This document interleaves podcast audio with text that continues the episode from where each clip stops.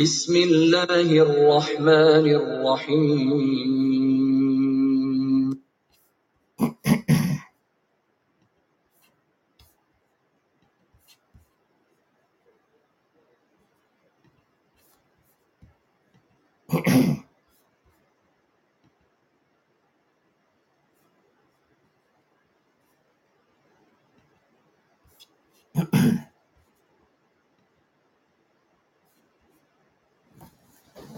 Assalamu alaikum. It is Wednesday, uh, the thirteenth of July two thousand twenty-two, and in our series Reflections on the Holy Quran, this is broadcast number three hundred thirty-six. These days we've been looking at the words of Surah Al-Baqarah, which is chapter two and verse one hundred two. And uh, this is our seventeenth broadcast, uh, just for that one verse of the Holy Quran. These broadcasts are brought to you by LASER, Lahore Ahmadiyya School of Education in Religion, which is a department of the Lahore Ahmadiyya Movement or Ahmadiyya Manishat Islam. This organization goes by various names. These two are the most common.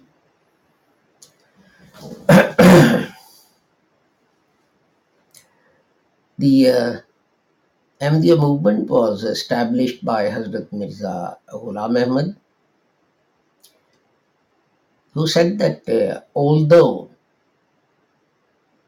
people say that after the Holy Prophet Muhammad, another prophet can come, this is not correct, because the Holy Quran says that the Holy Prophet is Khatamun Nabiyyin. And the Holy Prophet himself explained the meaning of this term by saying, La Nabi Abadi. There is no prophet after him, after me. And he went on, when people inquired about what will happen if uh, uh, Muslims uh, fall into error, the Holy Prophet said that reformers, Mujaddideen, will come. And Hazrat Mirza Ghulam Ahmad Sahib claimed to be a Mujaddid, a reformer, in line with that hadith. He was just one of many who appeared. But he said that uh, his distinction from other mujaddids, uh, other mujaddids or reformers was that the hadith also spoke of Messiah, son of Mary, coming and a Mahdi coming. He said a prophet cannot come after the Holy Prophet Muhammad. So these titles refer to a mujaddid who will come among the Muslims, who will arise amongst the Muslims, and who will defend Islam and correct the wrong beliefs that Muslims may have. This, of course, started a debate, because it was a, it was a revolutionary idea, and people started calling Hazrat Mirza Ghulam, uh, Hazrat Mirza Ghulam Ahmad Sahib a kafir.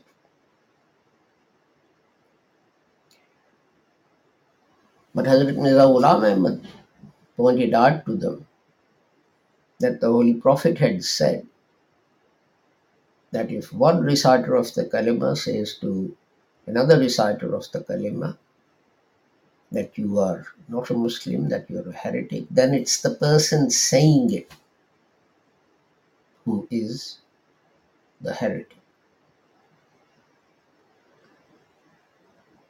We, we must remember this, that to be a Muslim,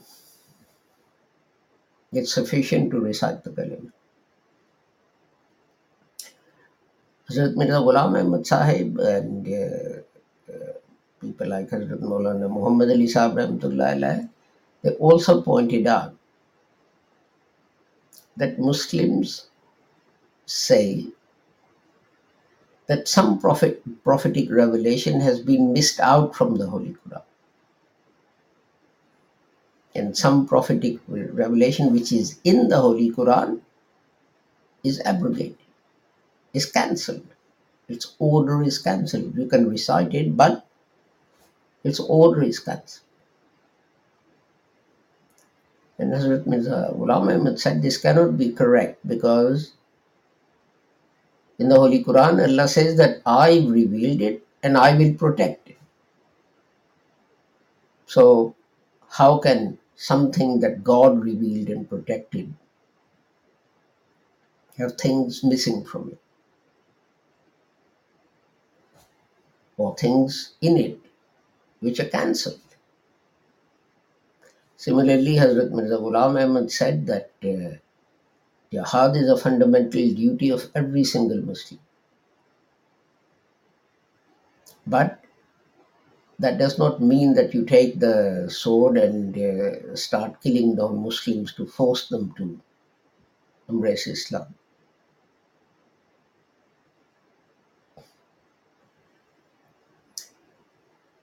Hazrat Mirza Ghulam Ahmad went back, and we have to go back to how the Holy Prophet defined it.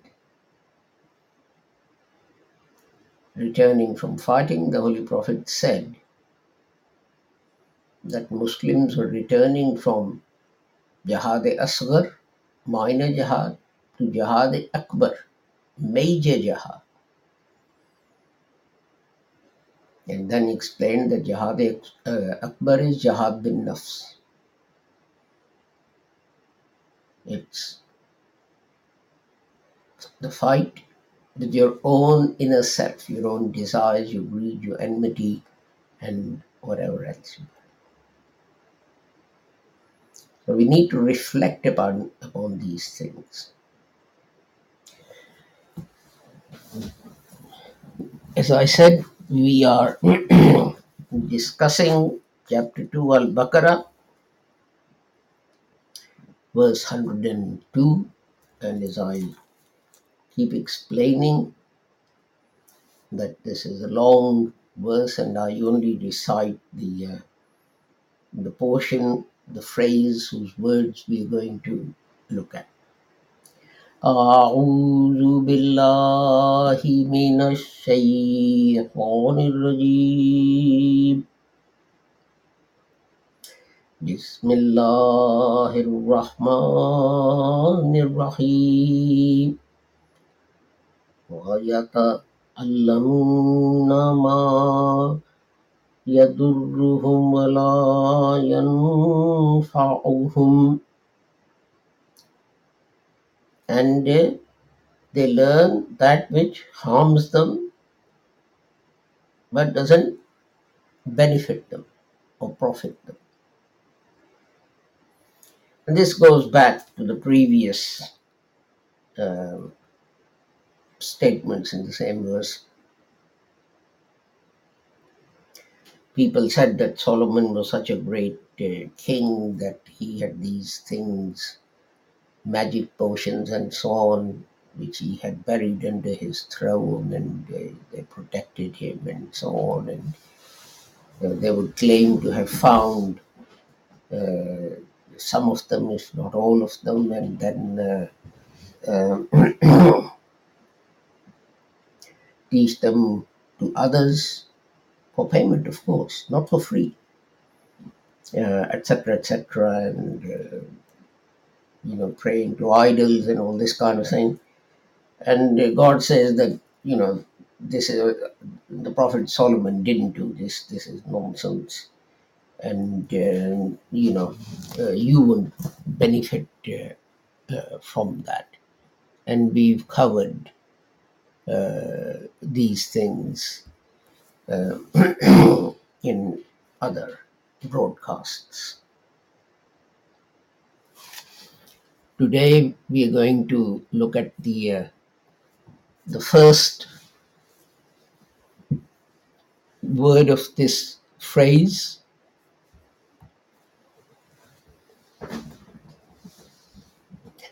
which is وَيَتَعَلَّمُونَ.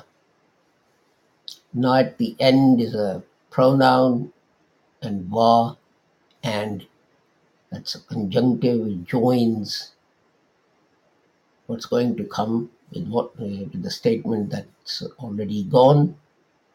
And yata'allamu in the middle, which is a verb, and uh, its uh, root is ayn lam mim.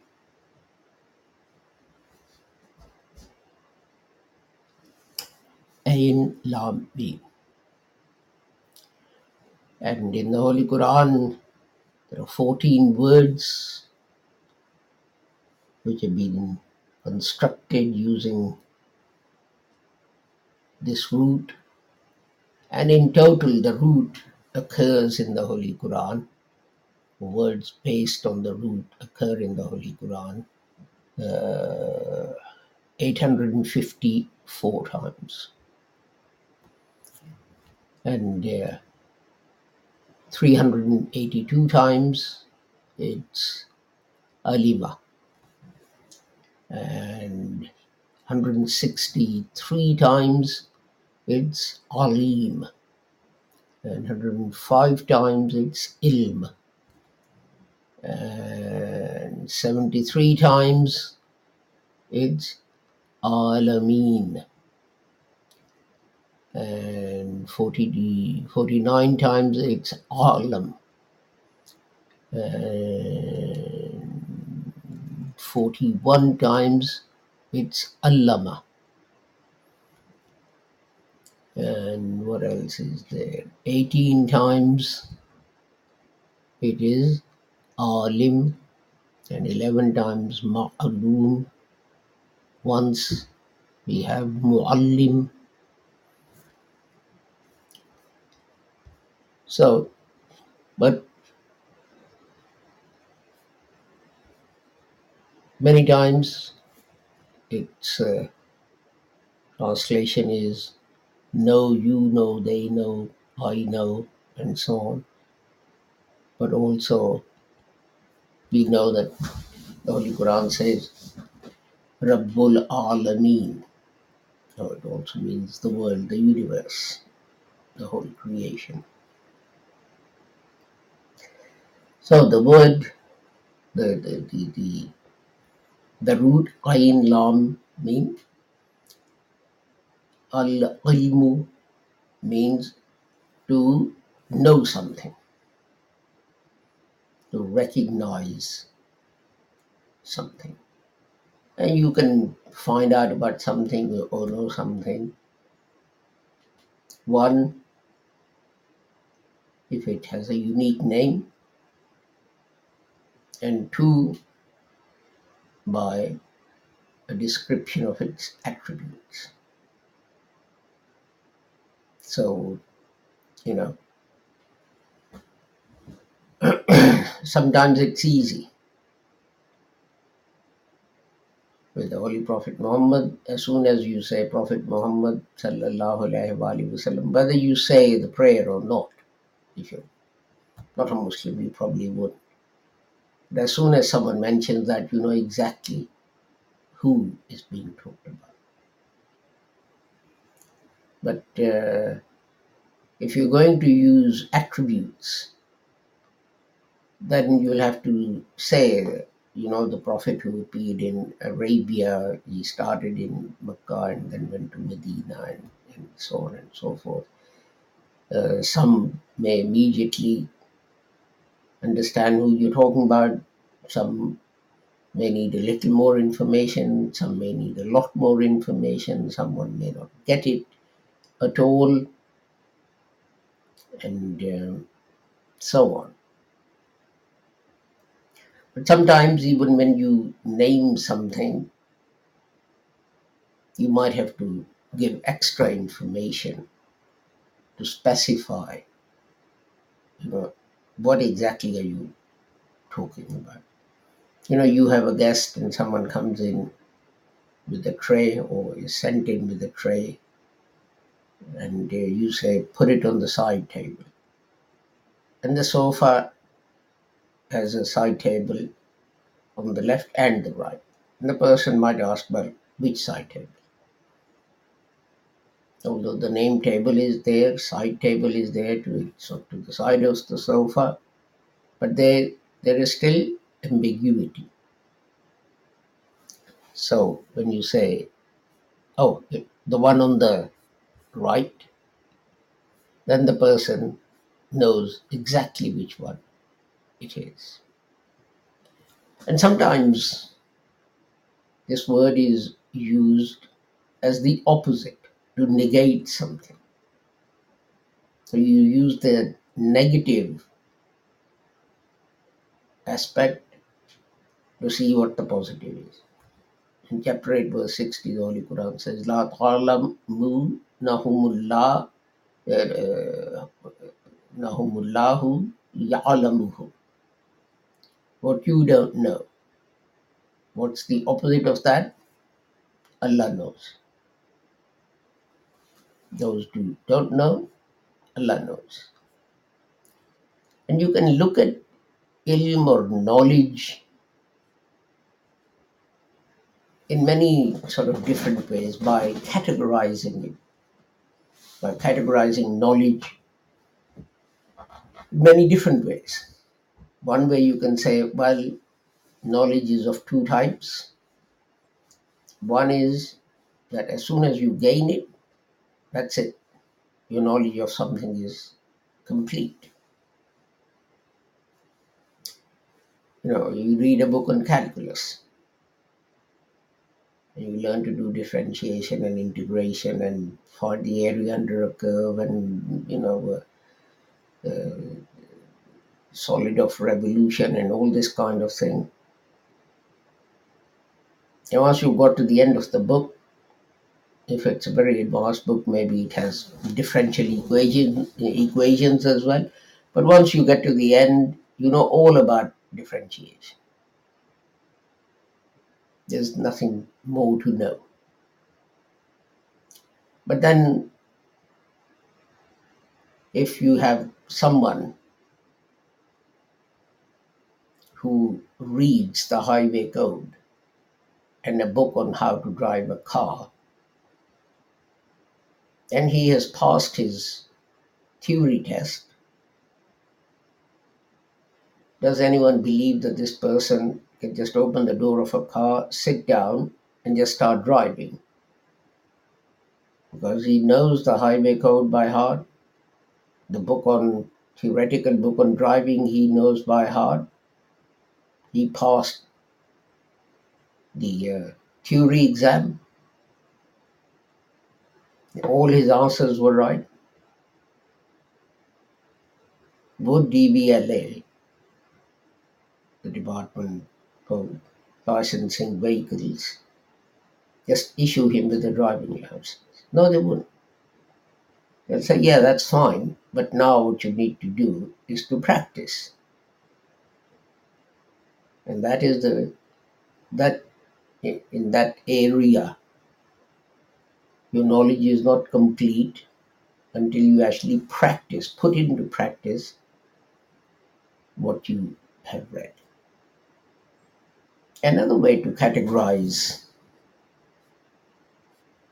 ilm is that you could say there's some ilm, some knowledge that cannot be attained simply by rationality, by your brain, by thinking about it. And some knowledge you can get just by thinking about it. Nothing need, nothing more need be done. It, it's like, you know, um, if you read Einstein's theory of relativity, what more do you need to do in a practical way to understand it? Nothing. But you see, you have to be careful, because for thousands of years before Galileo, using their brains, their intellect, and remember in those days, some philosopher like Socrates or Aristotle or someone would come up with an explanation for something and people would say, good God, that's brilliant. That must be true. No one would actually practically check it to see if it's true. So one of the Greek philosoph- philosophers had come up with this idea that if you, in your one hand, you have one ball, and in your other hand, you have uh, another ball, and one is heavier than the other, and you go up a tower, and you let both the balls go at the same time, the heavier one will fall first. People believe that, not for one day, not for one week, not for one month, not for one year, but for thousands of years. Until Galileo came up with this idea, he said, well, yes, yes, but this knowledge is theoretical. What we know, we've analyzed that using our intellect and we've come to a conclusion. But is that correct? He lived near the Leaning Tower of Pisa, so he took two things and he went up the, uh, the tower. He got to the top and he let them go. And both of them hit the ground at the same time, showing that the weight was irrelevant. I mean, if you get a bath of water and you put a heavy ball and a light ball, the heavy ball will sink first. That's because other forces come into play. But the interesting thing is that some years ago I mentioned this, and I was making a speech at a conference, and I asked people this, this question. In my right hand, I have something heavy. In my left hand, I have something light. If I turn my hands over and let them both go at the same time, which will hit the ground first? And every single person there said the heavy, whatever it was, item. Which told me that none of them had studied physics. But anyway, so, you know, sometimes your intellect tells you something and you think, oh, that's it.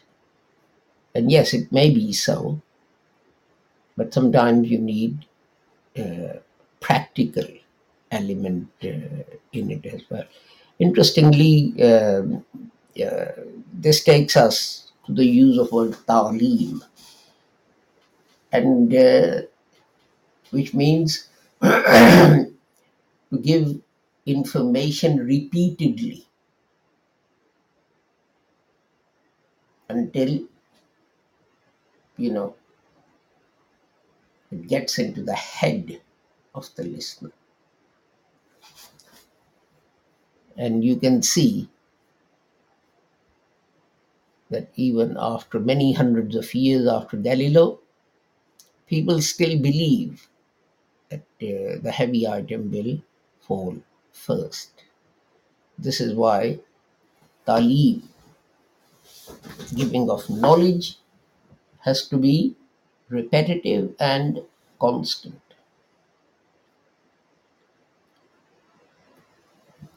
And then God tells us, Allama bil qalb, chapter ninety-six, verse four. That it's through the agency of the pen that you learn. And we now know that pres- preservation of knowledge and information is extremely important. There are now companies on the internet whose sole purpose in life is to what they call harvest information about you and then sell it to others.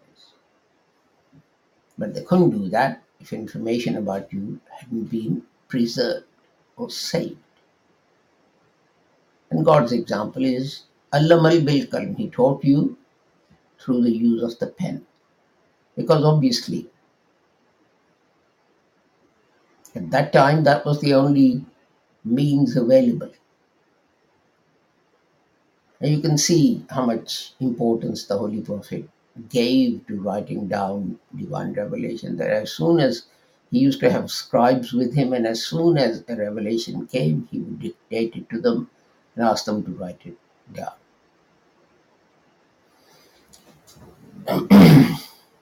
And uh, what God says is knowledge is divided into two. One is talking about Adam. God say, said that, you know, I taught him names of things. That doesn't mean that God told Adam, this is a tomato, this is a mango, uh, this is a parrot.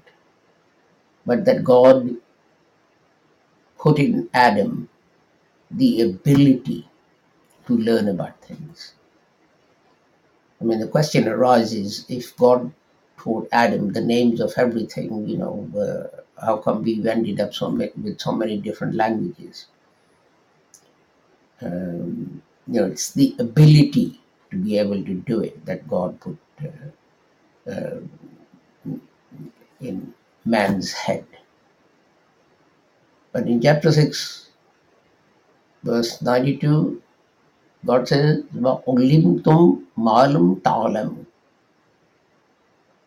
And I taught you those things that you couldn't figure out for yourself. And what are those things? Chapter three, verse one hundred sixty-four, it says, وَيُعَلِّمُهُمُ الْكِتَابَ وَالْحِكْمَةِ. God gives you the, the knowledge of, the, the ilm of the book and the wisdom. So,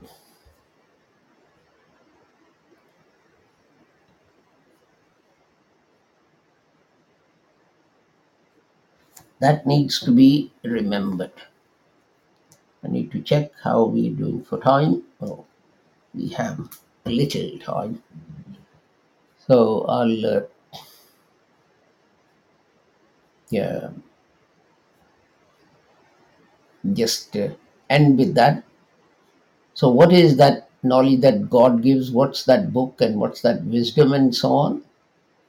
God says, Allamul Ghuyub, chapter thirty-four, verse forty-eight. He knows the unseen, but we can't see. He knows what it is. We may interpret things by indirect evidence, but God knows it. We can't see electrons. But we do experiments and we get some results and we say, ah, if they were electrons and they behaved in this, this, this way, then this is the result we get. So God says, but I know everything. And then he goes on to say, Alimul ghaibi fala yuzhiru ala ghaibihi ahadan illa anirtada mir rasul. Chapter seventy-two, verse twenty-six. That he knows everything. He knows the unseen, what we can't see, what we don't know. But he doesn't reveal these secrets. He doesn't reveal the knowledge of the unseen, except to his messengers, except to his Rasul.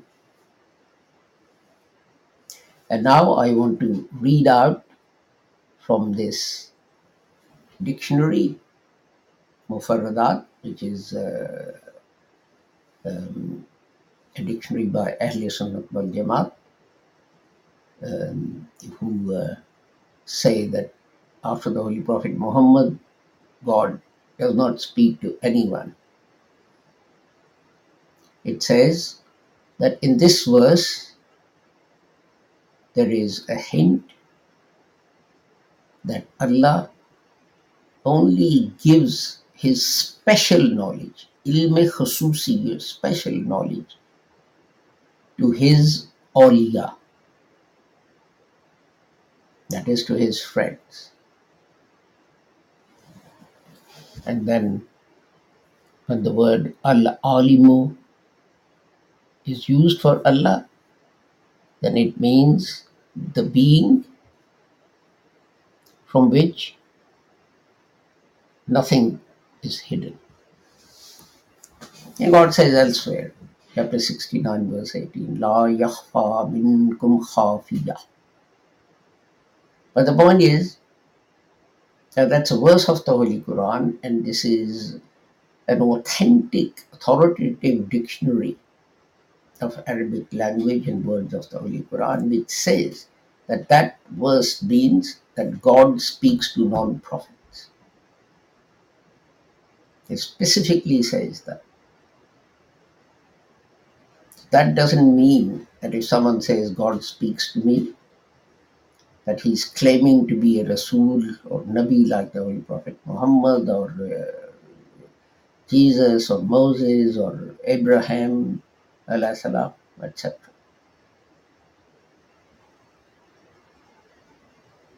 But he does make the the ghaib, the unseen, known to such people. After the Holy Prophet, now we have the reformers, the Mujaddideen, or Auliya as this dictionary calls them, to whom God speaks and gives the news of the unseen. So with that, I take my leave of you with the prayer that whoever you are and uh, wherever you may be, may Allah keep all of you safe and sound and free from harm. Assalamu alaikum, Khuda Hafiz, goodbye.